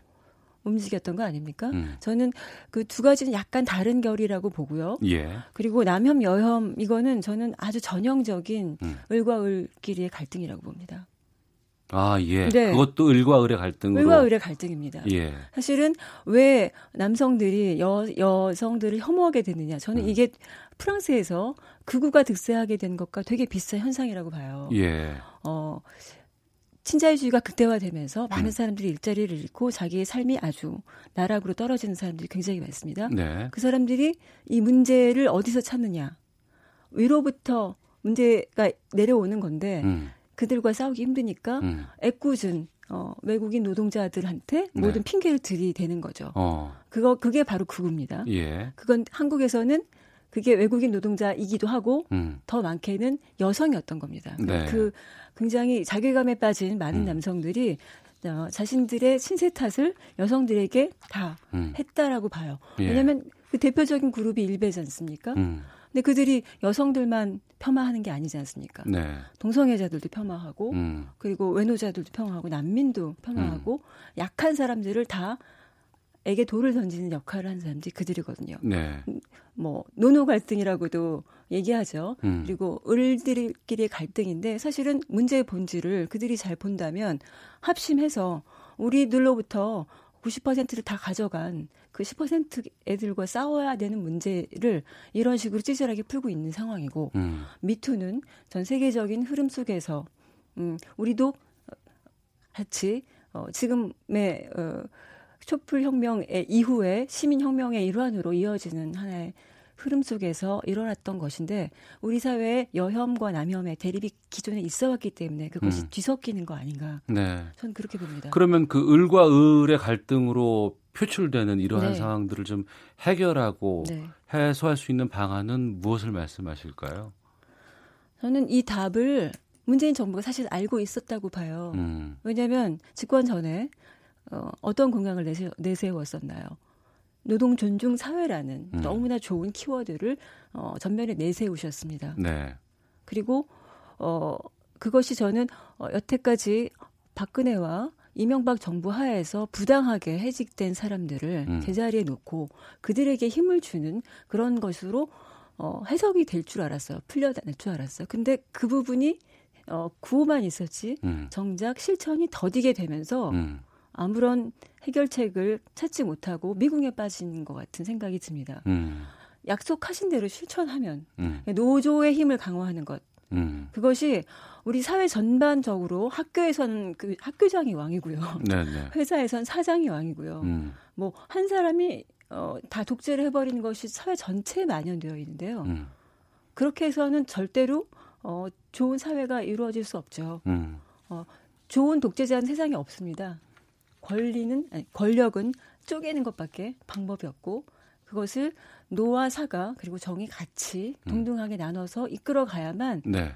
그래야만 모두가 행복한 사회를 이루고 그 답을 모르지 않는데 단지 실천을 전혀 안 하고 계시는 것 같은 아, 그런 생각이 듭니다. 답은 멀리 있지 않지만 우리가 네. 그것을 찾기가 왜 그동안 더뎠는지라는 생각이 좀 드네요.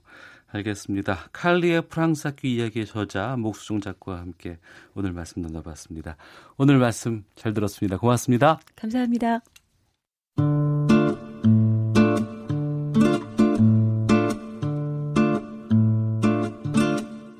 오태훈의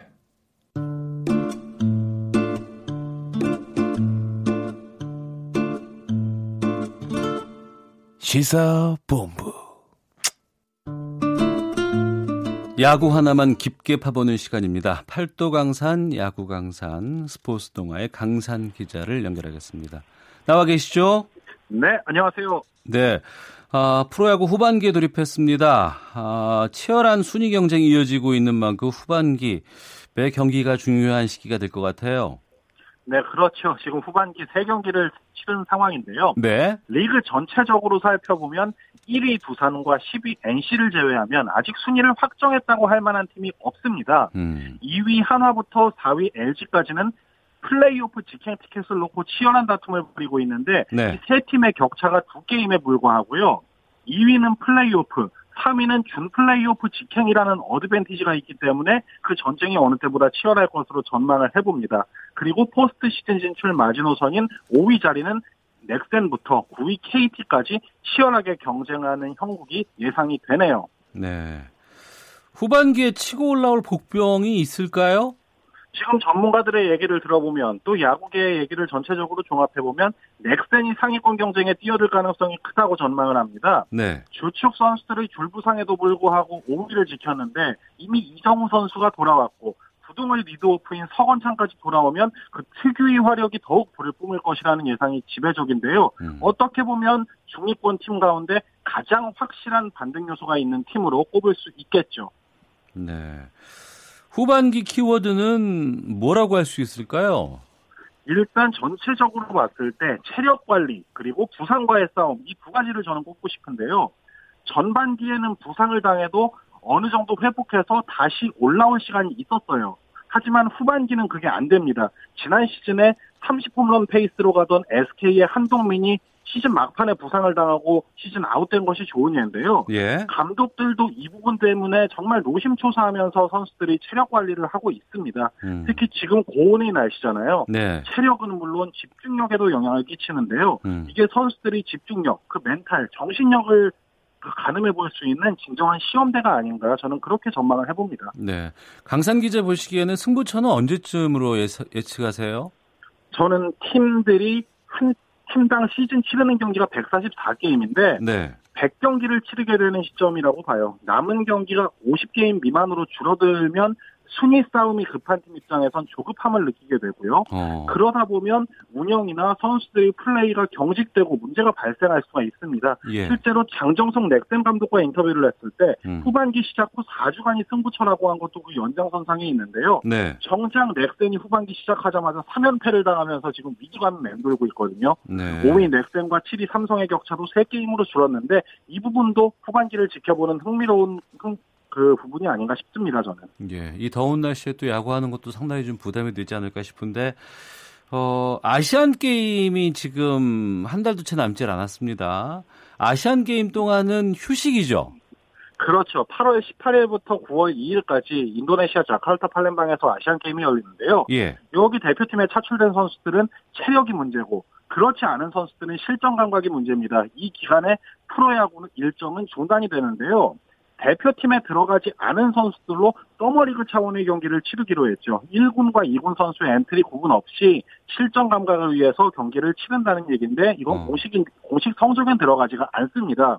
또 대표팀 선수들은 열대 지방인 인도네시아 굉장히 덥지 않습니까? 예. 정말 그 고온 다습한 날씨를 겪자마자 리그에 컴백을 해야 되는데 이 부분도 선수들의 체력 관리에 어떤 변수가 있을지 또 주목이 되네요. 네. 그리고 이제 비가 오게 되면 이제 취소 경기 추가로 인해서 이제 나중에 가면은 더블헤더 경기 치르지 않습니까? 그리고 월요일 날 게임도 하는 경우가 생길 것 같은데 이걸로 인한 문제는 없을까요? 네, 뭐 비도 오고 미세먼지로 취소되기도 하고 굉장히 아시안 게임 휴식기까지 겹쳐서 시즌이 장기화될 가능성이 충분합니다. 이게 생각보다 사실 복잡한 문제인데요. 이미 취소 경기가 엄청나게 발생을 하면서 추가 일정 편성에 어려움을 겪고 있어요. KBO도. 일단 추후 편성은 일정을 짜는 시점에 팀 순위와 이동 거리 등등을 모두 고려해야 하는데 10개 구단을 모두 만족시킬 만한 일정은 나오기 어렵습니다. 또 일정이 계속 미뤄지다 보면 추운 날씨에 포스트 시즌을 치러야 하거든요. 예. 가을 야구가 아닌 겨울 야구가 되면 팬과 선수들 그리고 뭐 미디어들까지 모두에게 고통이죠, 사실. 그래서 KB에서 KBO에서도 월요일 경기와 더블 헤더까지 고려를 하고 있는데요. 네. 정규 시즌 종료 마지노선으로 정한 시점이 10월 15일입니다. 이때까지 음. 일정이 순조롭게 마무리될지 지켜보는 것도 흥미로울 것 같습니다. 스포츠 동아의 강산 기자였습니다. 고맙습니다. 고맙습니다. 네. 오태훈의 시사본부 여기서 인사를 드리도록 하겠습니다. 제가 다음 한 주는 휴가를 좀 다녀옵니다. 그래서 지금 7시 네트워크 뉴스를 진행하는 박노원 아나운서가 다음 한 주 시사본부 진행토록 하겠습니다. 저는 그 다음 주에 인사를 드리도록 하겠습니다. 안녕히 계십시오.